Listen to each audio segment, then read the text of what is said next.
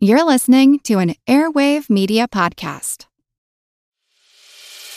As a longtime foreign correspondent, I've worked in lots of places, but nowhere as important to the world as China. I'm Jane Perlez, former Beijing bureau chief for the New York Times. Join me on my new podcast, Face Off US versus China, where I'll take you behind the scenes in the tumultuous US China relationship. Find Face Off wherever you get your podcasts. Want to learn how you can make smarter decisions with your money? Well, I've got the podcast for you. I'm Sean Pyles, and I host NerdWallet's Smart Money Podcast.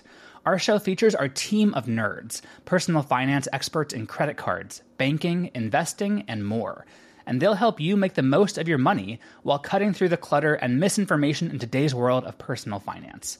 You'll get clarity on strategies to help you build your wealth, invest wisely, shop for financial products, and plan for major life events. Listen to NerdWallet's Smart Money Podcast wherever you get your podcasts. Hey there, and welcome to the Earn and Invest podcast being recorded live on Fireside. I'm your host, Doc G, and today we are talking with Frank Vasquez about what I am sure is his favorite topic annuities.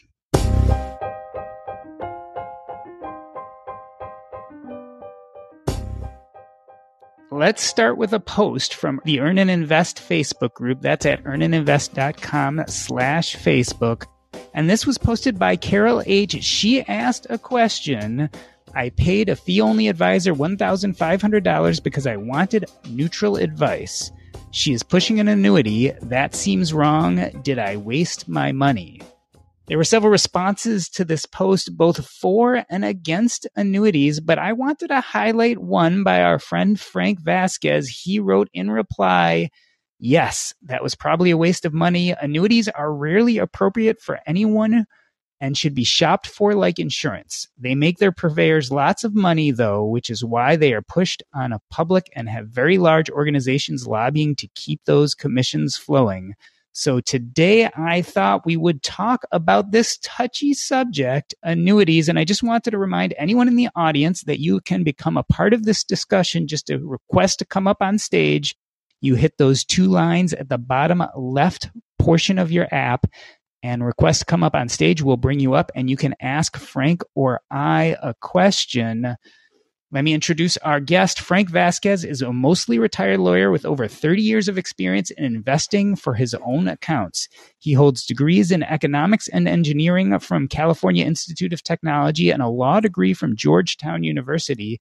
He is also the host and creator of the Risk Parity Radio podcast. Frank, welcome to Earn and Invest. Tell us tell us what does risk parity mean? risk parity is a style of investing that was pioneered by Ray Dalio and it concerns taking uncorrelated assets and combining them into a portfolio to get yourself better results. This is what Ray Dalio calls the holy grail of investing. He actually has a nice little YouTube video explaining that. But what my podcast is about is constructing retirement style portfolios that have lesser drawdowns, but also have enough returns to maximize your safe withdrawal rate and if you are interested in those sorts of topics, you can listen to it and send in questions. And most of my podcast these days is answering people's questions. So it's a, it's a, it's a very interesting topic to a, a small group of people, but very important for people who are in their fifties or, or doing an early retirement and trying to figure out what to do with their uh, portfolios. And recently on Risk Parity Radio, I heard that you were celebrating the fact that June was National Annuity Awareness Month. yes, I do a I do a rant every month about something that I find in the financial services industry that seems to be offensive and that one came up. I actually subscribe to something called Think Advisor. It's a website that is directed at financial service professionals but most of it is about lobbying and about how to extract more money out of clients or attract more clients. And so a lot of it is really uh, taking advantage of people is, and, and, and this, this thing came up as something that's been going on for 10 years. The National Association of fixed annuities has been declaring June as as annuities month or annuities awareness month has been lobbying state states to uh, pro- proclaim this in their states and issuing things like coloring books and stickers that say "We love annuities" on them.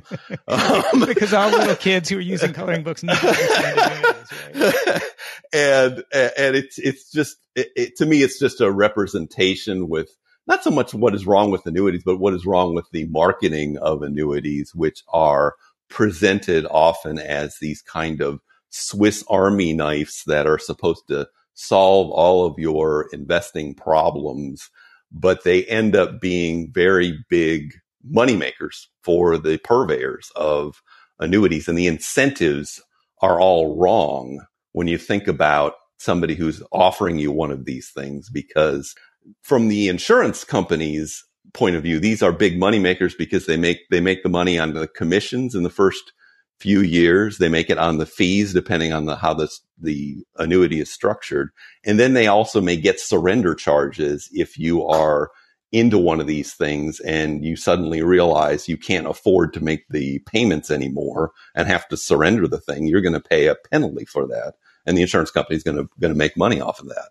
So there is a lot of incentives for them to uh, sell these products, whether they're appropriate or not, and gussy them up with all kinds of bells and whistles, which typically make them even more expensive and make more money for the insurance company.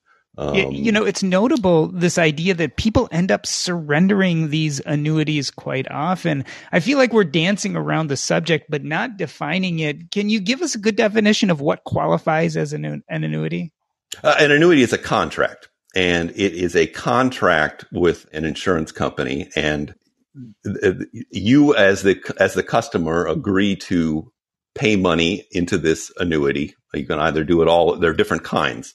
Um, um, you can do it all at once. It's the simplest form of an annuity, or you can do it over a period of years, even, and then there will be a payout from this annuity based on the contract. Now, the simplest form of an annuity is what is called a an immediate annuity, where you simply pay a lump sum, say $100,000, and then they agree to pay you an income, which could be for the rest of your life or could be for a period of years.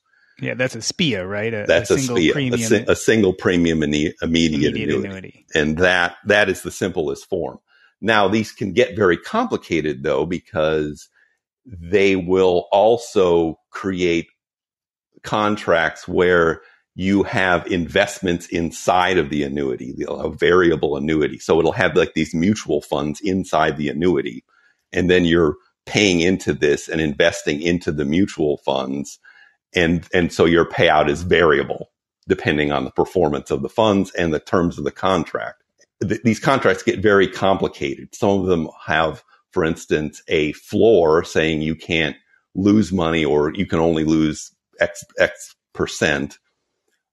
But they also usually have a ceiling so that they're taking, instead of, you know, uh, you getting the returns that you would have gotten 20% in a year in some great year for the stock market, you're only going to get 8% for, for that period. So these are contracts that get complicated and they have what you need to think about when you're thinking about a contract is what is your obligation to perform and your obligation to perform on your side is either to pay the money up front which is the easy one or you may be paying money over time and if you don't pay that money you may have to surrender the annuity in which case you're going to pay a, an extra fee and then you may also have some tax consequences so these are used. I mean, the best use of them and the, the, the, what they were originally designed for and what the single premium immediate annuities do is, is give you this income for, for life. It's a guaranteed income based on it. So it's a, like creating a private pension. It's essentially what they uh, were originally designed for. If you add a bunch of bells and whistles, these are often sold as accumulation vehicles to younger people And that's that's the inappropriate use that I see of them as yep. these these being sold as somebody in their 20s or 30s as invest in this thing and accumulate in this as opposed to your retirement accounts or your other accounts. And it's just it's not an efficient way to do that. It just costs too much and it's it's not appropriate. And that's the, the principal objection that i have to them is is that kind of use of them let's talk about this idea of them as accumulation vehicles especially when we're talking about young people buying into them when I see the arguments, it almost sounds like we're arguing about permanent and whole life insurance versus term. Are we confabulating annuities with life insurance, or is it that it becomes part and parcel of a life insurance policy? Well, they could, they can be combined with insurance in various forms of contracts. But I think the, the, the better way to think about the difference between life insurance and an annuity is life insurance is it's actually death insurance. It's paying on the um, contractual event of somebody's death. So, so that's the principal uh, uh, payment under a life insurance policy. The annuity basically pays you to stay alive. So typically it will pay you as long as you live. And then when you die, it stops paying.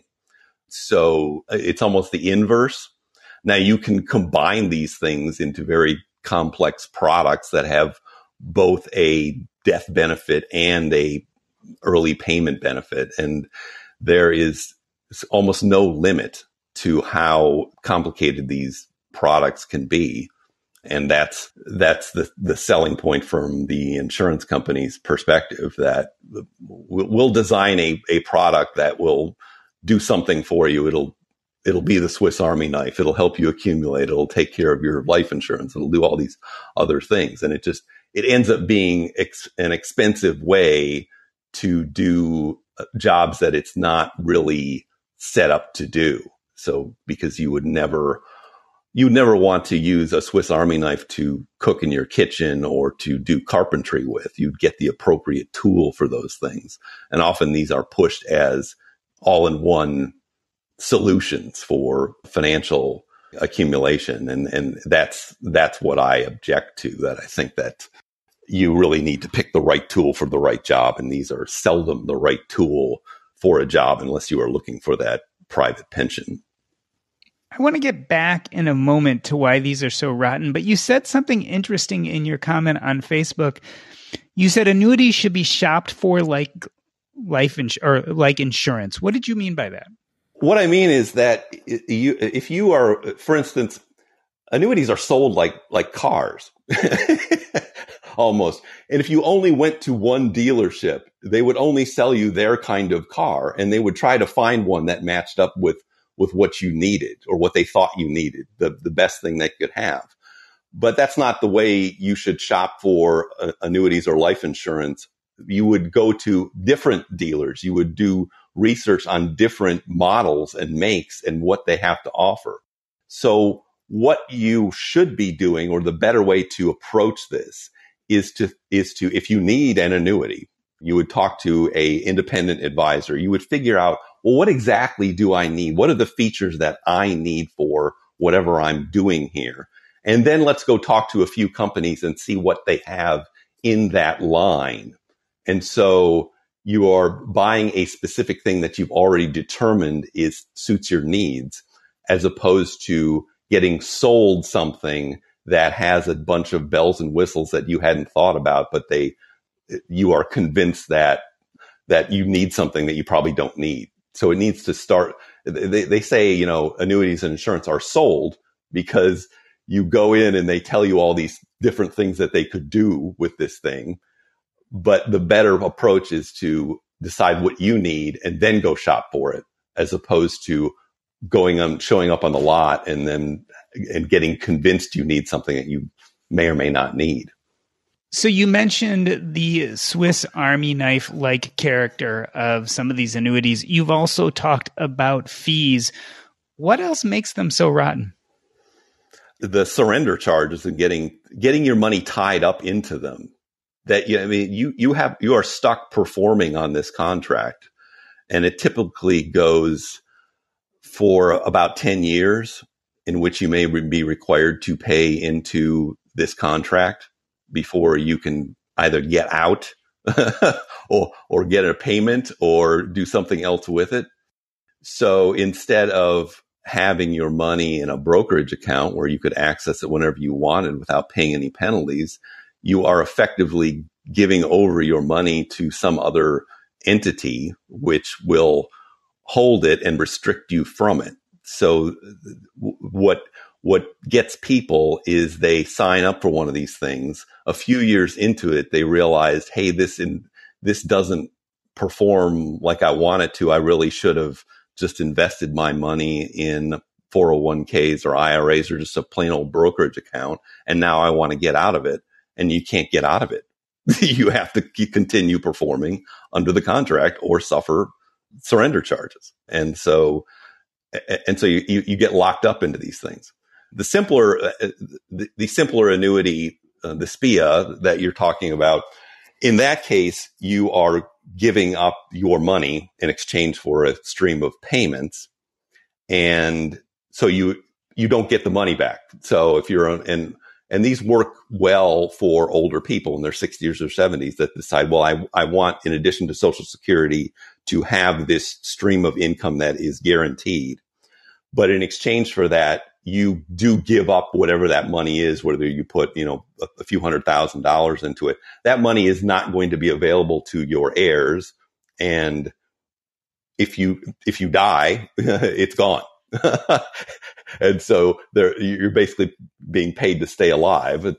If you stay alive longer than they expect, then you're going to make more, more out of it. But if you don't, then, then the money is gone. And so, these really need to be thought of as you know you you are you are surrendering or giving up your money either here or later in exchange for some kind of a guarantee that you may or may not need depending on how old you are and what your other circumstances are. What we're really talking about is hedging against longevity risk. Yeah. I mean, the idea of annuities kind of makes sense, right? Because isn't it does. isn't a pension and social security? I mean, aren't those in a sense types of annuities? exactly. The, the the if you social security is essentially a form of an annuity, or you could construct an annuity like that with it would have an inflation rider is what it would have that your payments would go over time up up over time based on inflation. Those are typically uh, fairly expensive. You can go price these things. Like you go to a site like imme- immediate annuities on the internet and you can put your money in there as if you were going to buy one at a particular age and look and see out what the payout schedules are likely to be on that.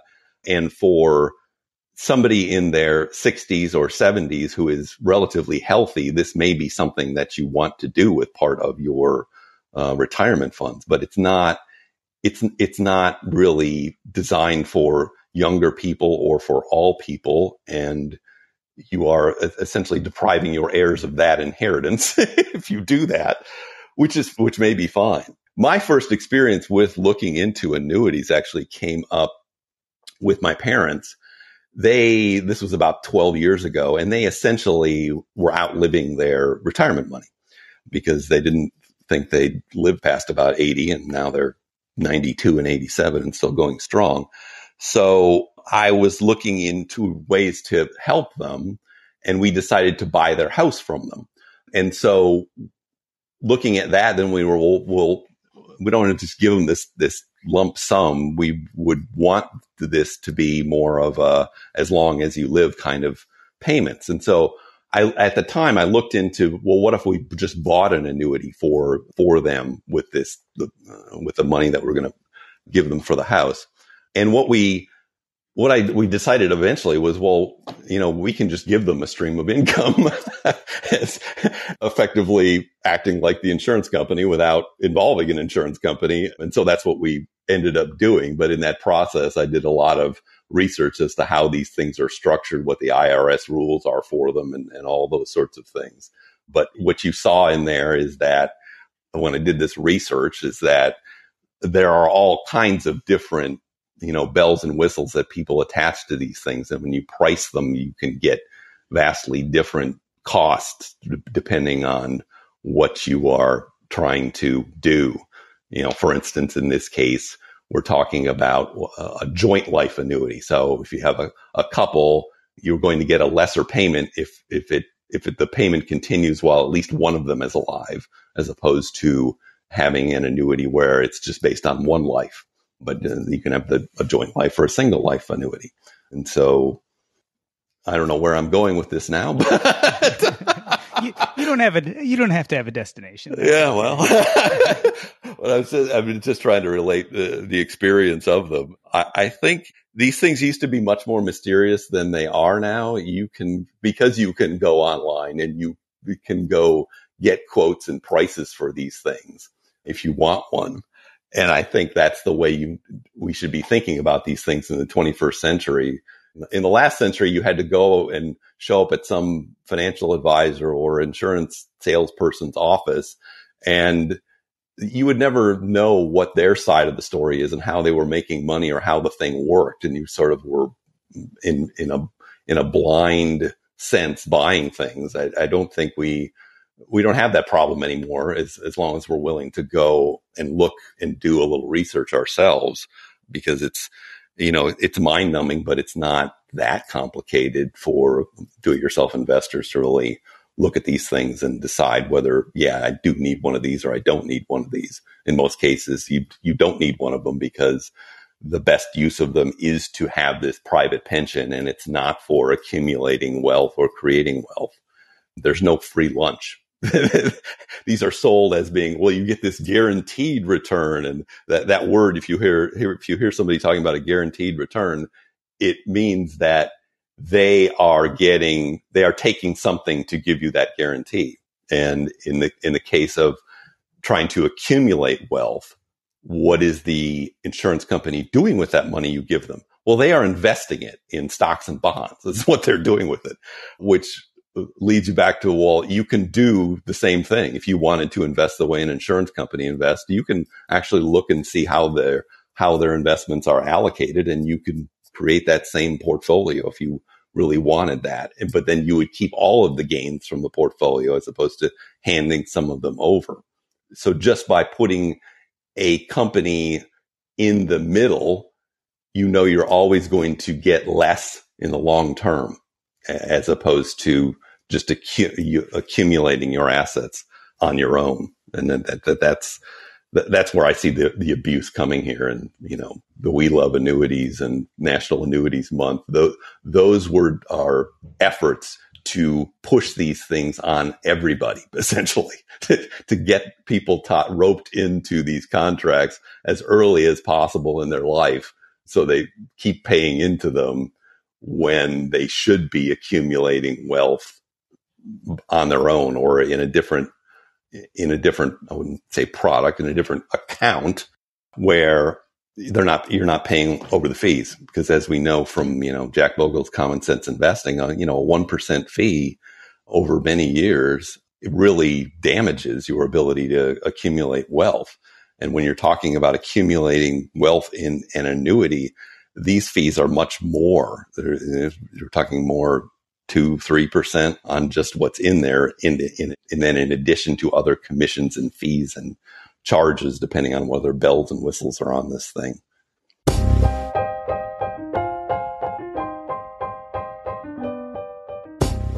On this episode, we'd like to give a shout out to Unifimoney. The big banks spend billions of dollars on advertising each year and create special acquisition incentives and promotions to attract new customers. And you know why? Because they have to.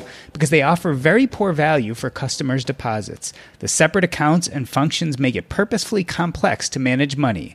All these expenses, advertising, branch costs, etc., have to be paid for.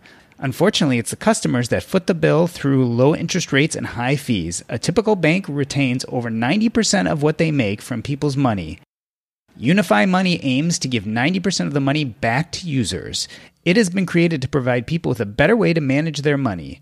Unifimoney offers a single solution that includes everything you need for everyday money management, including saving, spending, and investing.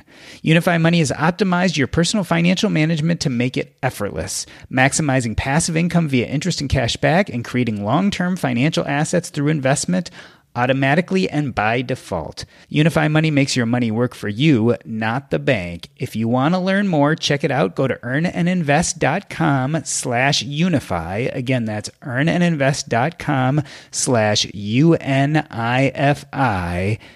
and check them out. Let me reintroduce you. We're talking to Frank Vasquez of Risk Parity Radio, and we are discussing annuities. Frank, you said some interesting things there, and you said almost the same thing in a few different ways. One is when you were talking about your parents and selling their house, you were thinking about annuity, and then you realized, hey, I could just invest it myself. The other thing you mentioned as as some of these annuities they offer a guaranteed income, but the truth of the matter is those returns that are guaranteed often are probably lower than we could get on our own. You know, it begs the question if we could invest better than the person running the annuity. Why bother? Some people point to tax benefits. Are there some unique tax issues that make these maybe better for young people, people who've already filled out all their tax deferred brackets?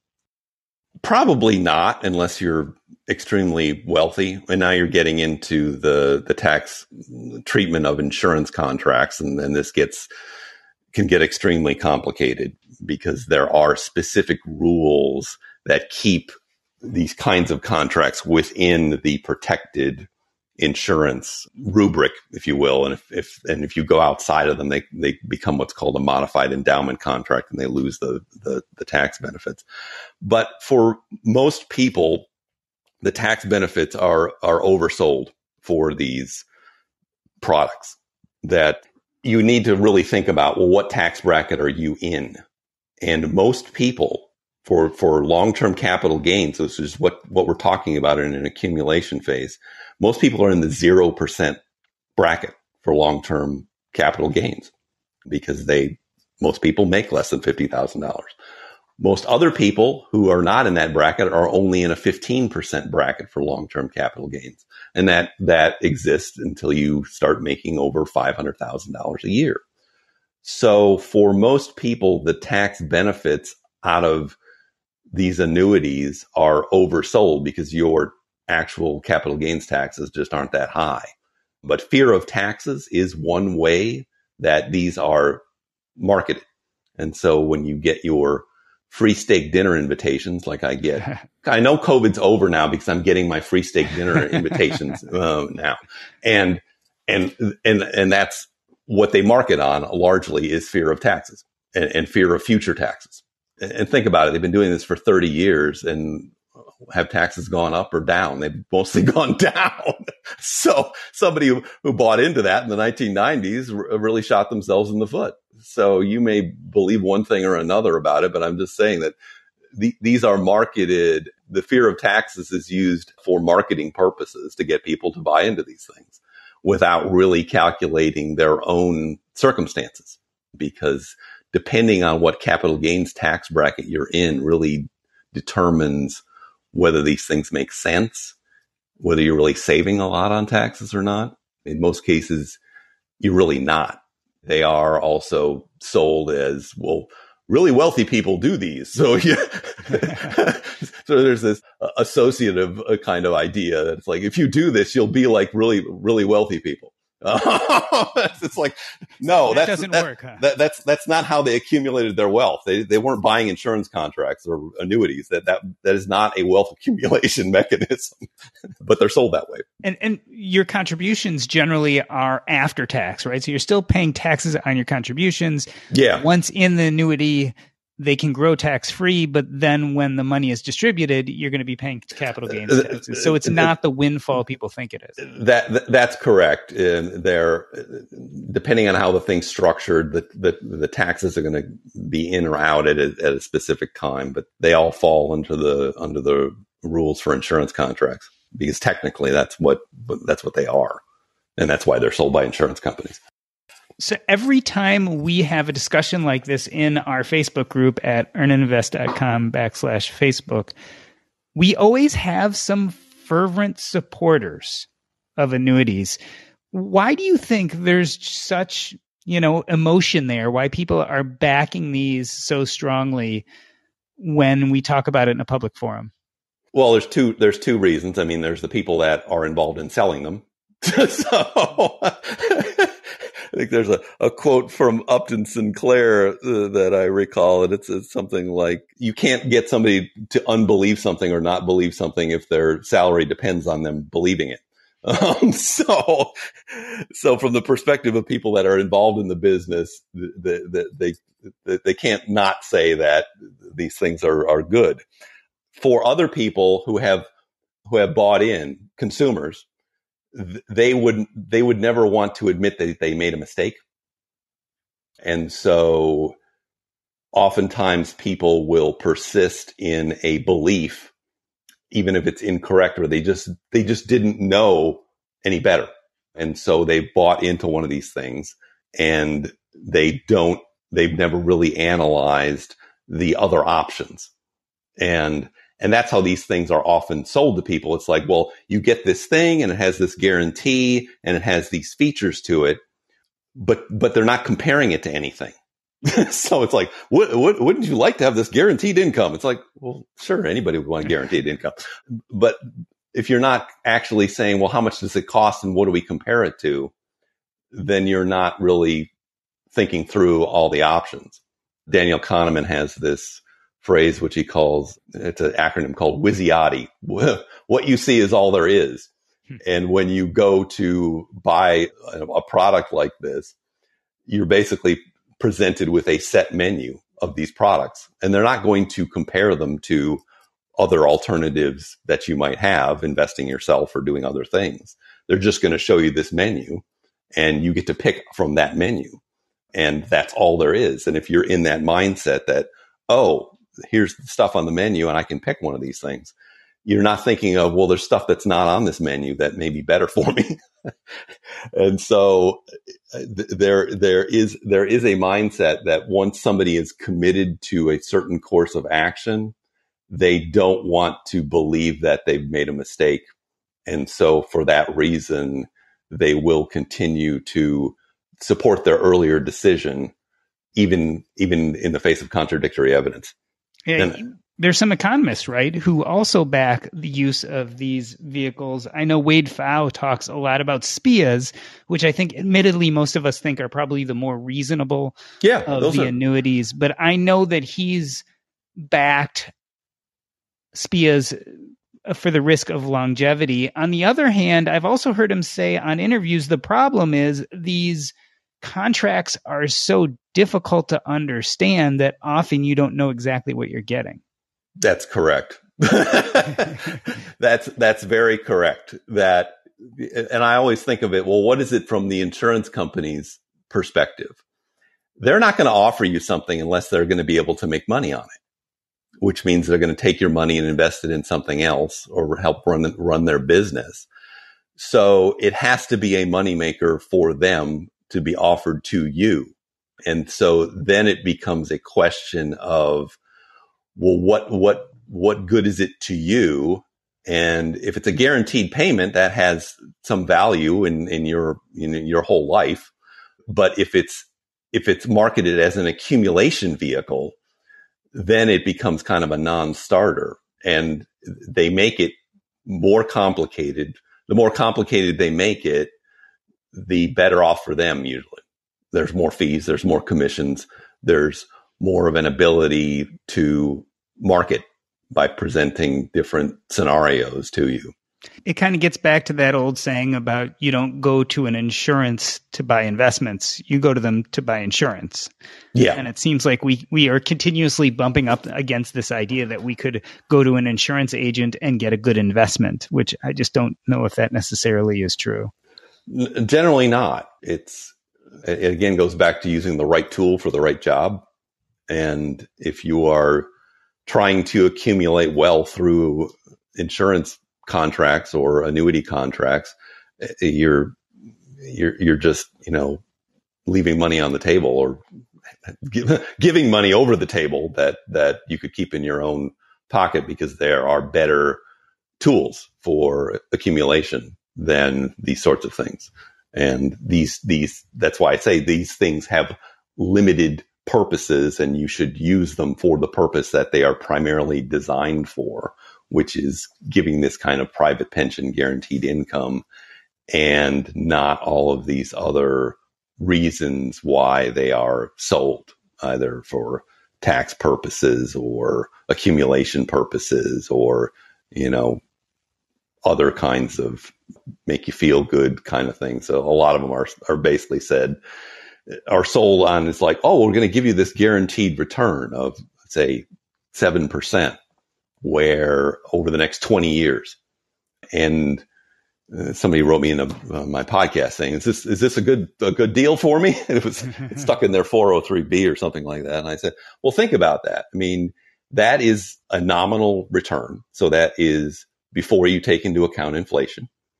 So if inflation's two or three percent, it's really after inflation a four or five percent return, whereas the real return on the stock market is eight percent.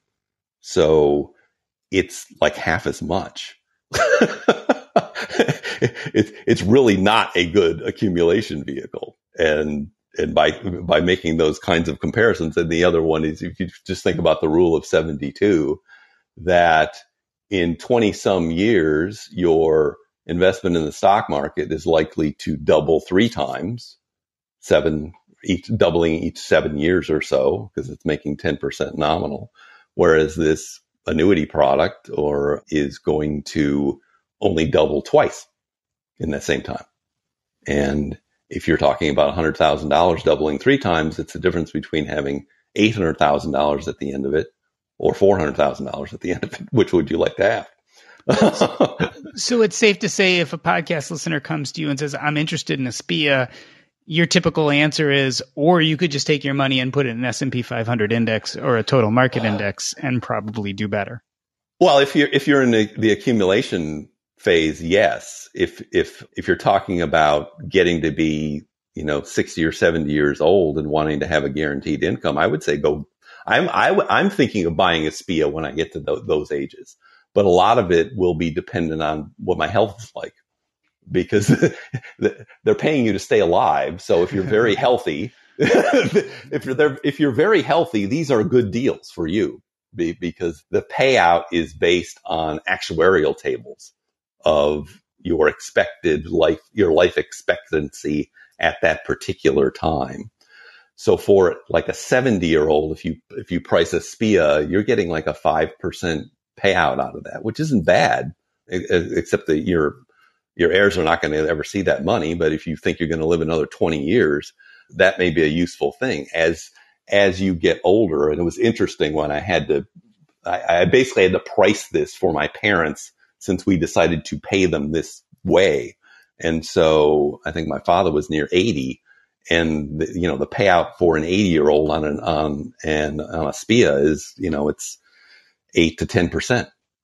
Maybe because the, the life expectancy isn't that great. Now he's 92, and so they're they're making a lot. They got a good deal off of this that I gave them.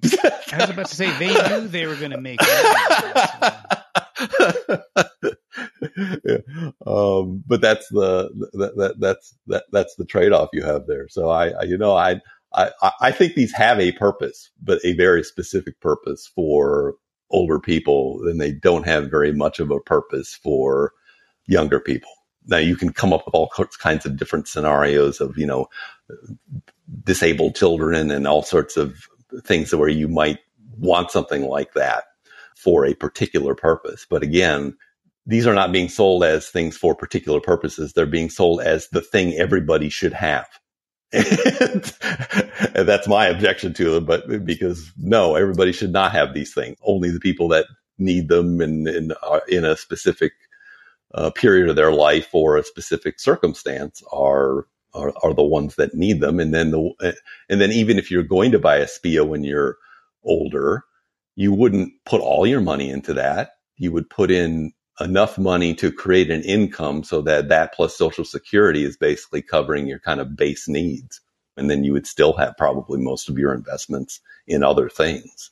So it's, it's a, it's a, it's a floor for that. It's not a one size fits all solution.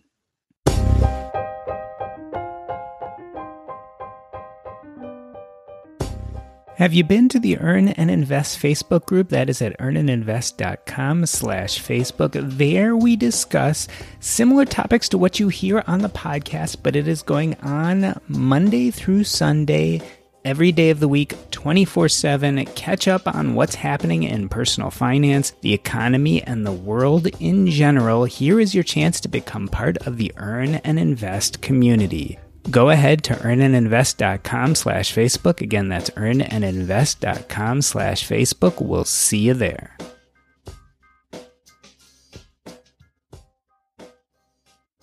You know, it begs the question, Frank.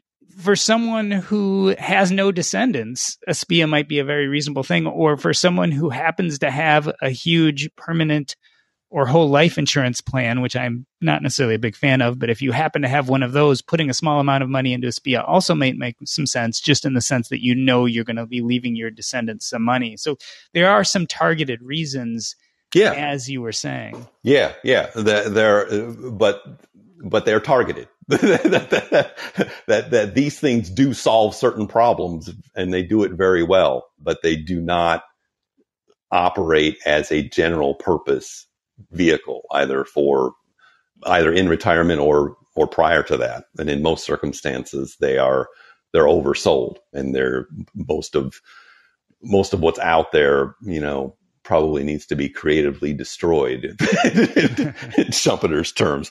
Um, uh, you, I see a lot of, you know, essentially products that were came out of the 1980s or 1990s that you know are are still in existence. That probably should not be in existence anymore because we have other we have other ways of of dealing with our investments now that didn't exist then.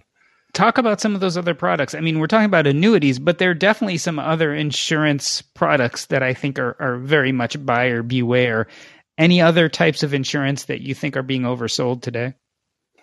Yeah i mean generally all kinds of wealth accumulation insurance is, is being oversold, whole life policies.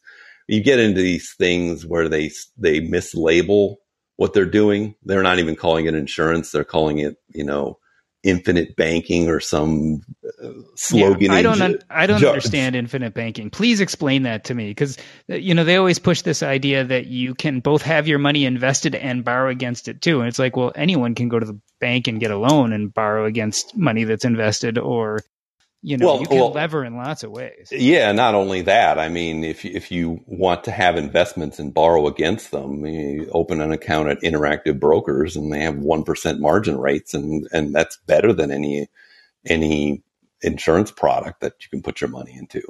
Those are just whole life contracts, and they are designed to maximize the accumulation that you can have without creating what's called a modified endowment contract. There are legal limits as to how much you can put into a policy and when you can put it in there. And so these are designed to maximize that. That being said, they're not very good investments. If you look at, and I've looked at many of the illustrations, which is what the, the, this is another problem I have with these sorts of things is they're seldom talking about the actual numbers. In order to talk about the numbers for an insurance policy, you need to look at an illustration to, for starters to see what you're doing there. And usually what you'll see is there's about a 30% commission in the first year. And because there's a 30% commission in the first year, these never catch up to a alternative investment where you were just investing on your own. And so you're looking at, you know, a good way of thinking as a rule of thumb is, well, how long does it take to double this investment? Most of these contracts they're they're not doubling. They're not they're not breaking even for usually seven years or so. They're not doubling for 20 years. Whereas yeah, that's you, a bad sign. Yeah yeah and so it it's really a non-starter in in most cases. And and and these are also sold as you know to what I call wannabe rich marketing, you know, with the idea is like, well, really wealthy people use these things. That's true, but really wealthy people who have over $20 million estates are buying what's called private placement insurance. And it's a completely different product that is not sold to the gen- general public.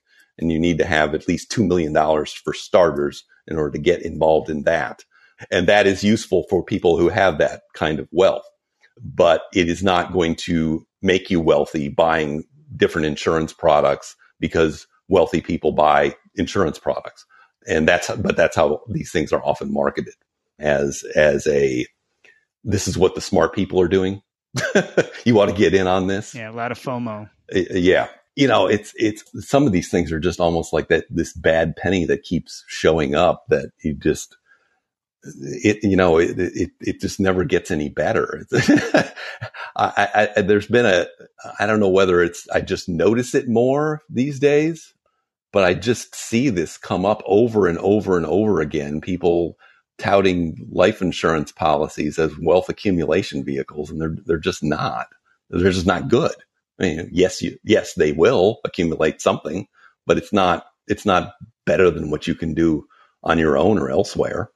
Which is just a you know, suboptimal way of your of operating your financial life. In our Facebook page group where the post that you and I have been talking about was posted, the whole idea was it was an actually a financial advisor who was suggesting the annuity. Talk to me about the role of financial advisors in pushing these products because I feel like that's not just insurance agents, but we're actually getting that push from our advisors. Well, usually it's because they have a financial interest in that product.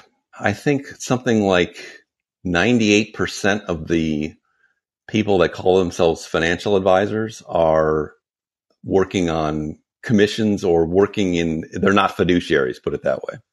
Only about 1 to 2% of people that call themselves financial advisors are actually fiduciaries, which means that they are sworn to give the, do the best for their client as opposed to just selling something that is what is called suitable, which which is uh, you might say is marginally useful, but you know pays the largest commissions.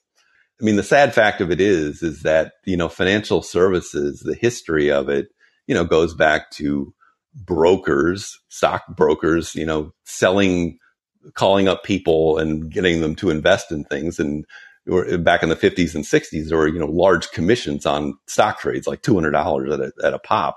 And that's how they made their money. This also went over into insurance sales and the whole financial advisory business still comes from that sales oriented idea where you have somebody who's with a company. The company has a variety of products like a car dealer has a variety of cars. If you go in there, they are going to try to sell you one of their products. And, and, and that's, and that's the, the menu that they have to offer. And their job is to match something on their menu with what your circumstance is. But you can't go outside of the menu. They're, they're only going to offer you what's on their menu. And that, unfortunately, is the way that a lot of financial advisors still operate they're conflicted just by their business model, the nature of the business model, which pays them to sell things. So, what I'm gleaning from our conversation is that annuities in general are probably bad for young people. They're bad for wealth accumulation. They may be suitable for people who are looking to modify their longevity risk, especially if they don't have any descendants. It can help stabilize their portfolio in a small number of people if you're listening to this conversation and you're still like, I think I might be interested in annuity, are there some places you can go, let's say on the internet, that's much more objective where you can compare annuities or at least get a clear view without someone trying to sell something to you? Yeah, well, I, I mean, if you're interested in a SPIA or something like that, or a, even a deferred version of that, where you you know put some money in now to get a guaranteed income starting at a later point in your life, immediate annuities is the site I typically go to. If you just, if you search them, you'll, you'll be able to uh, price or estimate, you know, I'm, you know, 56 years old. I think I want to buy annuity when I'm 65. I think I want to, what if I put $100,000 into that? And you can go and put those parameters in there and it will pop out. It'll tell you, well, that would pay you this, this amount per month for the rest of your life and it'll give you some variations on that, or you know, if it's a fixed period of years, or or, the, or those sorts of things. So they can be useful for that. I mean, the the the other the other kinds of people that these are useful for are people that are you're worried about being them being able to manage their money. So if you have somebody who your grandma who got, you know, some payout from something that they have and you just want to secure their income for the rest of their life and they're already 70 something this can be a useful thing to have because it, it because it takes away the the possibility that somebody's going to show up later and swindle them out of their money. It, it's useful for that mechanism as well for and if you had somebody who was disabled and they needed to have an income for life, you would you would probably go and look and try to figure out what kind of annuity would be appropriate for for them. Uh, if you had a disabled child, for example, and you knew that they were going to need an income for life, that, that, that these sorts of things would be useful for that. So there are, you know, I'm not, I'm never saying that these aren't useful for somebody in some particular situation. What, what I'm always just repeating ad nauseum is that they're not a general, a general purpose vehicle. Well, Frank Vasquez, I wanted to thank you for bringing clarity to annuities and how we can use them. I want to end this episode the way I end every episode by asking you what's up next in your life, and specifically if people are interested in Risk Parity Radio, where they can find it. Well, you can find Risk Parity Radio on on the interwebs. I do have a website, www.riskparityradio.com. The um, podcast is distributed to all the usual places, Apple Podcast, Stitcher, and, and all those sorts of things. And I think it's the only podcast that has risk parity, and that's P A R I T Y, not P A R O D Y. Um, Which is a whole different thing in the name, so you'll find it very, very quickly, or or just search search my name and just released my 105th episode. I've been going at it for about a year with this. One thing that people find interesting as as part of that podcast, I do have seven sample portfolios that are live at Fidelity. We look at those every week and you can see how a drawdown scenario works for each one of these different portfolios. And so I think that, that that's that's what's new and different about my podcast as opposed to a lot of other ones that we're not only talking about these concepts, we're actually doing it live essentially. So you can think about, well, what, what kind of portfolio might you want um, in retirement? I think most of my listeners are typically in their 50s, or if they're younger, they are thinking about um, early retirement and, and how to convert over their accumulation portfolio into a drawdown portfolio. So if you are interested in that topic, that's all we talk about there all the time. this has been the Earn and Invest podcast. On behalf of myself, Doc G, I wanted to thank Frank Vasquez. Thank you. That's a wrap.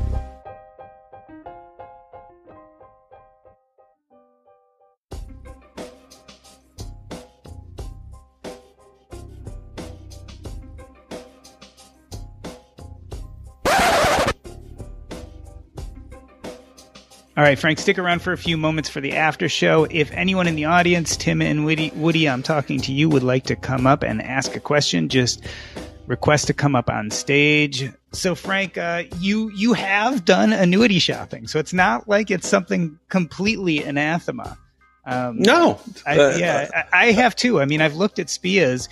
It is enticing, right? This idea, because all of us are looking at that sequence of return risk, that risk that we'll have poor returns in our first 10 years of of retirement and it is quite enticing this idea that okay i can put a certain amount of money away and get guaranteed returns but you are tr- you know there is some morbidness to this whole idea of you're really trying to say i bet i'm going to live longer than you think yeah like like you as insurance company hope i die as soon as possible Whereas I'm hoping to, to, to make it for a while. Yeah, yeah. So yeah, I mean, uh, I'm I'm pretty sure I'll probably use some of our uh, assets to do that. You know, when I get to around 70, but basically I'll look and see what my health looks like at the at the time, and make a determination, you know, between me and my wife, what uh, are we going to, you know, live as long as my parents who seem to be on their way to 100 um, at the rate they're going. Yeah, um, yeah. And, and, and, and, may actually, you know, benefit from that SPIA.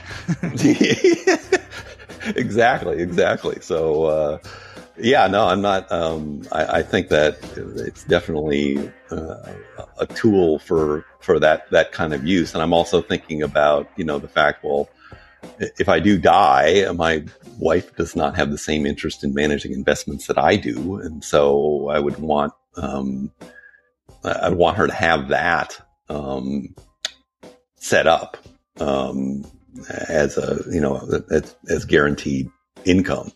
Um, but every time I've looked at it, it it always seems to me that it doesn't it doesn't start to make sense until you get up to those ages. Because if I were to buy one now, the payouts are so small that it's just right, not worth it. Just it. wouldn't make sense. It's yeah. it's just it's just not worth it. Um, once they start paying five or six percent on you know what um, uh, on on on the on what the principal is. Of course, you're not getting your money back. It's there. At first, you are just getting your own money back, uh, basically, and so it's you know you just need to live long enough, and then and then, and then you start actually getting a a payout that's greater than what you put into it.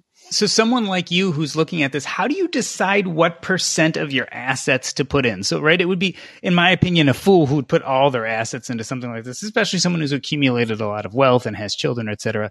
But when you're looking, for instance, at your own portfolio, you're saying, well, 70, 80, maybe this is going to help my wife. What percentage of your assets would you actually contribute to SPIA?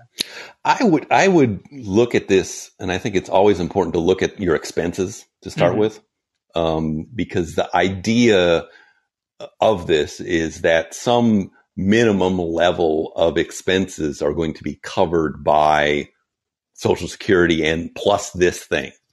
Um, and so that would be my primary interest in looking at the level of expenses that are likely to accrue and then matching that up. And so I wouldn't necessarily pick a specific percentage of my wealth to put into it.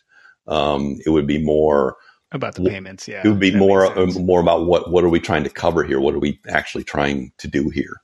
Um, the, um, I mean, the other thoughts I always have on this is also, you know, do I really want to leave a bunch of money to my children who will then probably be in their fifties?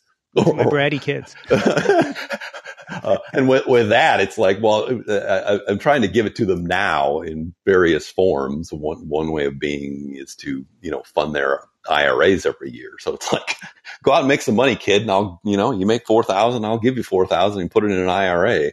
Um, and I think that uh, thinking creatively about you know where your money's going and getting it there sooner rather than later um, makes a lot of sense um, for a variety of reasons. You care about your money. Of course you do. So why aren't you listening to SoFi Daily? This podcast will keep you updated on the latest news in the stock market and how it could impact your financial life. Stay on top of what's happening. Listen to SoFi Daily wherever you get your podcasts. That's SoFi Daily wherever you get your podcasts. It feels really good to be productive, but a lot of the time it's easier said than done, especially when you need to make time to learn about productivity so you can actually, you know, be productive. But you can start your morning off right and be ready to get stuff done in just a few minutes with the Inc. Productivity Tip of the Day podcast. New episodes drop every weekday, so listen and subscribe to Inc. Productivity Tip of the Day wherever you get your podcasts. That's Inc. Productivity Tip of the Day wherever you get your podcasts.